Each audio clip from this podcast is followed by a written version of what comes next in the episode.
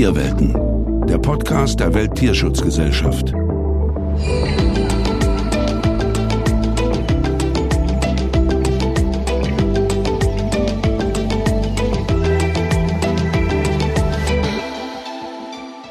Hallo und herzlich willkommen zu einer neuen Ausgabe von Tierwelten, dem Podcast der Welttierschutzgesellschaft.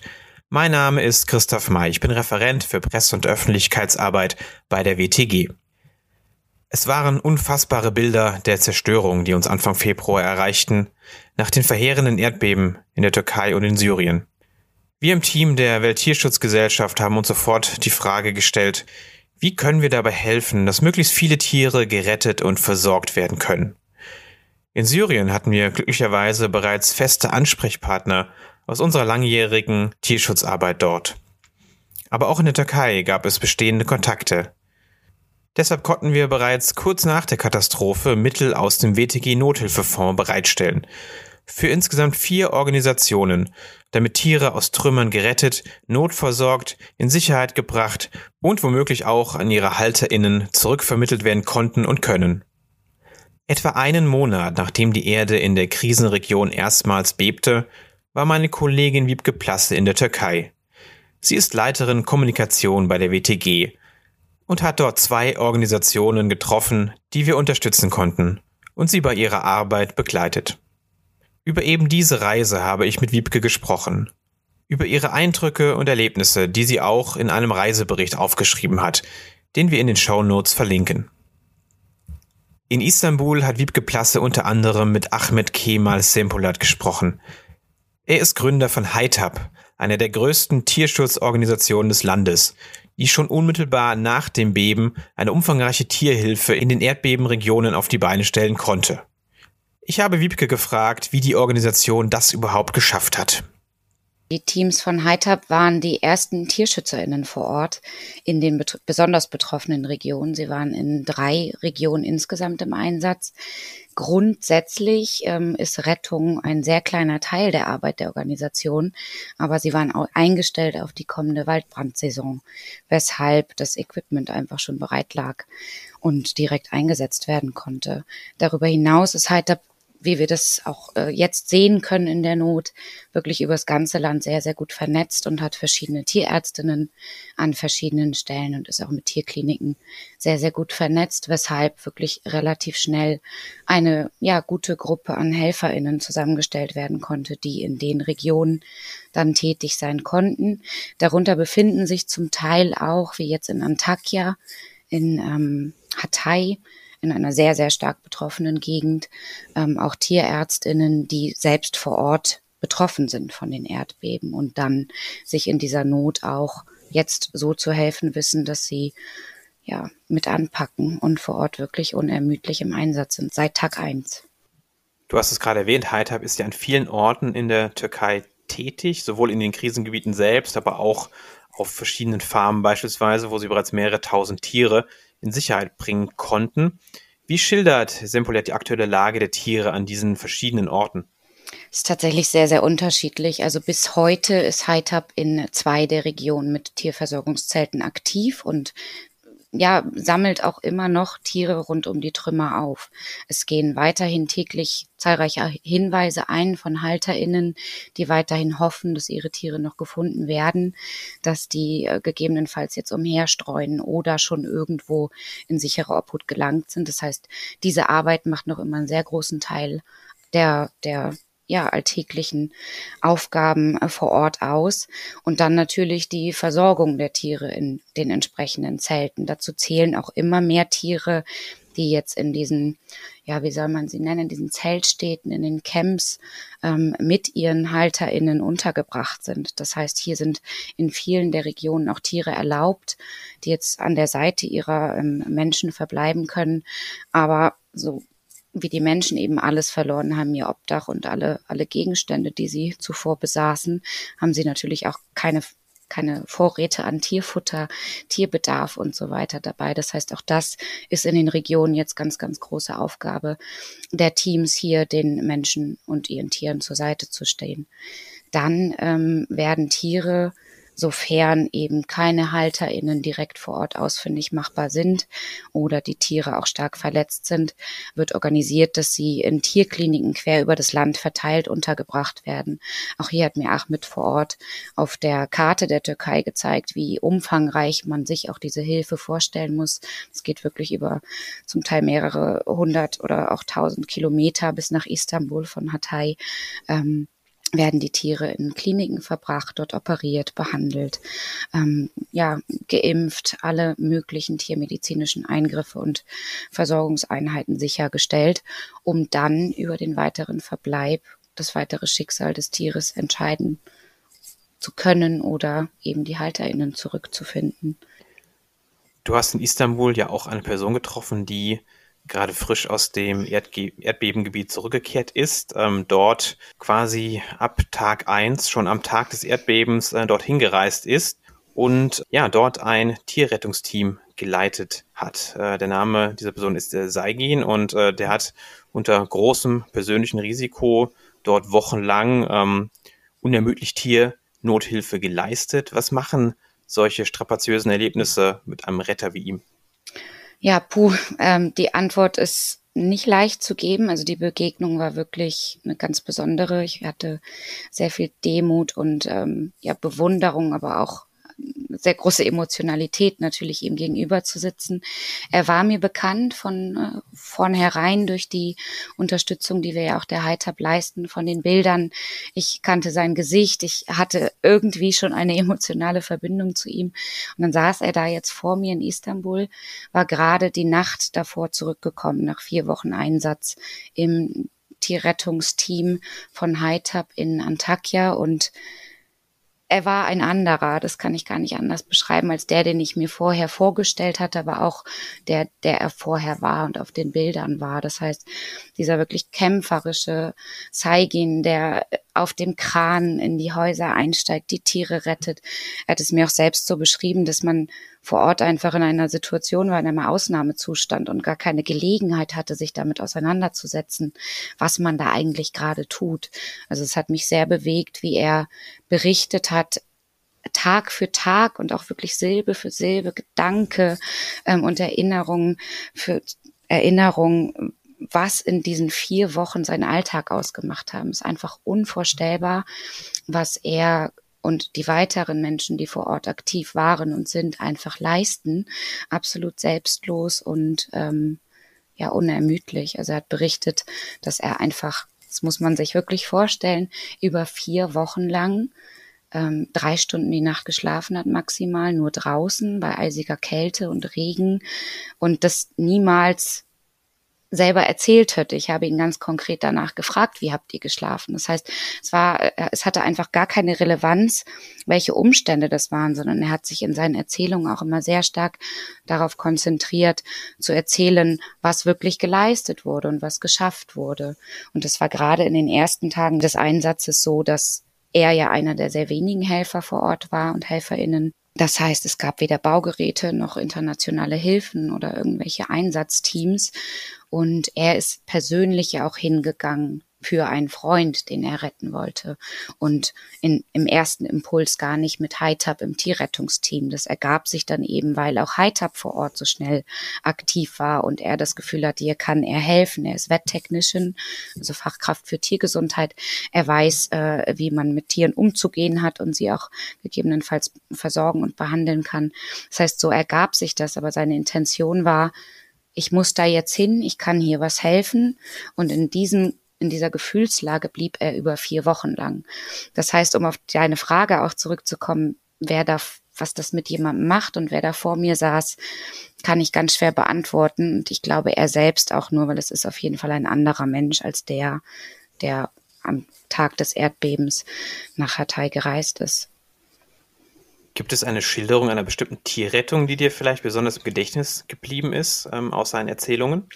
Es gab so einige. Also Tierrettungen waren ja wirklich am laufenden Band und er hat auch selbst gesagt, ich habe ihm diese Frage gestellt, ob für ihn irgendetwas ganz besonders war. Und er sagte, nicht das ein einzelnes Tier die Besonderheit war, sondern die Art und Weise, in welchem Zustand und wie unterschiedlich die Tiere reagierten, auch im Verlauf der Zeit. Er war ja, wie gesagt, 1 Monat da, also 30 volle Tage und hat alle Optionen an Verhalten dieser Tiere erlebt, von wirklich schwer traumatisierten Tieren über aggressive, also Tiere, die auch mit einer Aggression reagiert haben und nach 3 Wochen noch, in denen sie in diesen einsturzgefährdeten Gebäuden eben eingeschlossen waren und auch mit zu wenig Futter, wenn überhaupt noch Futter, untergekommen, aber überlebt hatten, dann auf ihn zugegangen, also losgegangen sind, einfach in ihrer Angst, in ihrer Schocksituation, die natürlich noch anhielt. Und andere, die einfach völlig regungslos da saßen und ihn angestarrt haben. Und das hat er auch berichtet, du wusstest nicht, wer dann da vor dir, also wie dieses Tier reagiert, was vor dir steht und was du auch nicht alles siehst. Also es waren auch gerade zum Ende hin die sehr ernüchternde Feststellung, dass immer mehr Rettungen eben nicht erfolgreich enden. Das heißt, dass man die Tiere nicht mehr lebendig bergen konnte, weshalb sich da dann eben auch die Arbeit sehr stark verlagert hat und man jetzt in einsturzgefährdete Gebäude immer seltener geht und nur, wenn man wirklich Indizien hat, dass diese Tiere noch leben. Ich würde mit dir gerne noch auf die weitere Station deiner Reise blicken, die dich ja auch nach Izmir geführt hat. Du warst dort auf der Angels Farm. Das ist normalerweise ein Zuhause für notleidende Tiere. Viele Farmtiere leben dort. Jetzt auch ein Zufluchtsort für etwa 1000 Hunde und Katzen aus den Erdbebenregionen. Wie ist das überhaupt möglich für unsere Partner dort, so viele neu angekommene Tiere auf einmal zu versorgen? Die Antwort ist, dass es eigentlich gar nicht möglich ist. Es ist eine absolute Ausnahmesituation. Es sind weit mehr Tiere, als möglich ist, sie zu versorgen, weil natürlich auch nicht umfangreiche HelferInnen vor Ort sein können. Die Angels Farm Sanctuary arbeitet zwar mit einer ganzen Reihe festangestellten Mitarbeitenden, aber einige von denen haben auch selbst Familie in den Erdbebenregionen. Die mussten jetzt dorthin und dort mit anpacken. Und das ehrenamtliche Engagement ist leider zurückgegangen durch diese große Not im ganzen Land. Das heißt, jeder und jede, die und den ich getroffen habe, berichtete mir, dass er oder sie sich ehrenamtlich engagiert, aber man muss dann natürlich Prioritäten setzen und so steht die Angels Farm Sanctuary da jetzt mit sehr, sehr vielen Tieren und sehr, sehr viel Arbeit und einer kleinen Gruppe an unglaublich engagierten TierschützerInnen den Tieren zur Seite. Was ich dennoch angesichts dieser Notlage, die auch wirklich dieser Ausnahmezustand war, wirklich sehr beeindruckend fand, dass alles dennoch sehr strukturiert und ich sage mal in Anführungszeichen ordentlich war. Das heißt, die Tiere wurden je nach, auch das wieder in Anführungszeichen, Status untergebracht, gehalten und versorgt. Ich kann es der Reihe nach vielleicht einmal vorstellen, dass man eine bessere Idee davon bekommt, wie sich das vor Ort gestaltet hat. Es ist so, dass die Katzen und Hunde, die aus den Erdbebenregionen kommen, es sind, wie du sagtest, knapp 1000, immer noch täglich mehrere kommen hinzu, die erstmal in gesonderten Isolationseinrichtungen untergebracht werden, für den Fall, dass sie eben Krankheiten mitbringen und natürlich nicht die ganze andere Gruppe der Tiere vor Ort auf der Farm anstecken soll. Das heißt, die werden hier untergebracht, akut tiermedizinisch versorgt. Viele Tiere haben auch weiterhin Verletzungen oder sind durch die Folgen der Erdbeben eben auch, also durch einen Nahrungsmangel und eine Dehydrierung einfach am Ende der Kräfte und brauchen hier ganz besondere Fürsorge und Versorgung auch. Das heißt, hier sind die Tiere direkt an die kleine, direkt eingegliederte tiermedizinische Praxis auch angeordnet und wirklich jederzeit in der Möglichkeit versorgt zu werden. Dann gibt es jene Tiere, die schon eine Weile, es sind ja nur noch einige Wochen schon vergangen, die schon eine Weile vor Ort sind und nicht mehr in Quarantäne sich befinden. Und die teilen sich wiederum in zwei. Viele Tiere können durch die Chips und Registrierung, die ja auch in der Türkei seit Januar 2023 eigentlich verpflichtend sind, zu HalterInnen zurückgeführt oder zugeordnet werden.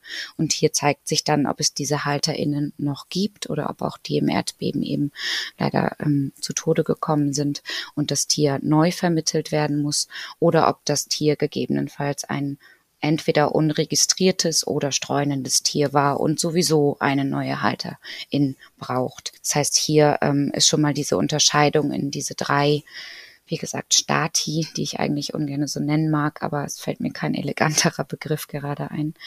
Und genau von hier sieht man dann eben, wie die verschiedenen nächsten Schritte auch für die Tiere gestaltet werden. Das heißt, natürlich bekommen alle umfangreiche tiermedizinische Versorgung, jeden Tag das Futter, die Gehege werden sauber gemacht. Es ist wirklich ein rastloser Einsatz vor Ort, der im Angesicht der vielen, vielen weiteren Tiere, die ja noch obendrauf auf die eigentlich schon hohe Anzahl der Tiere auf der Farm jetzt für eine extreme Belastung sorgen. Wir konnten hier als WTG ja auch mit Mitteln aus dem WTG-Nothilfefonds helfen und auf jeden Fall auch bei der tiermedizinischen Versorgung, bei der Bereitstellung von Tierfuttermitteln zur Seite stehen. Ja, wir haben schon drüber gesprochen. Du hast die beiden Millionenstädte Izmir und Istanbul besucht. Die liegen ja 1000 Kilometer und mehr von den stark betroffenen Erdbebenregionen entfernt. Wie präsent sind die Folgen der Erdbeben trotzdem auch an diesen Orten?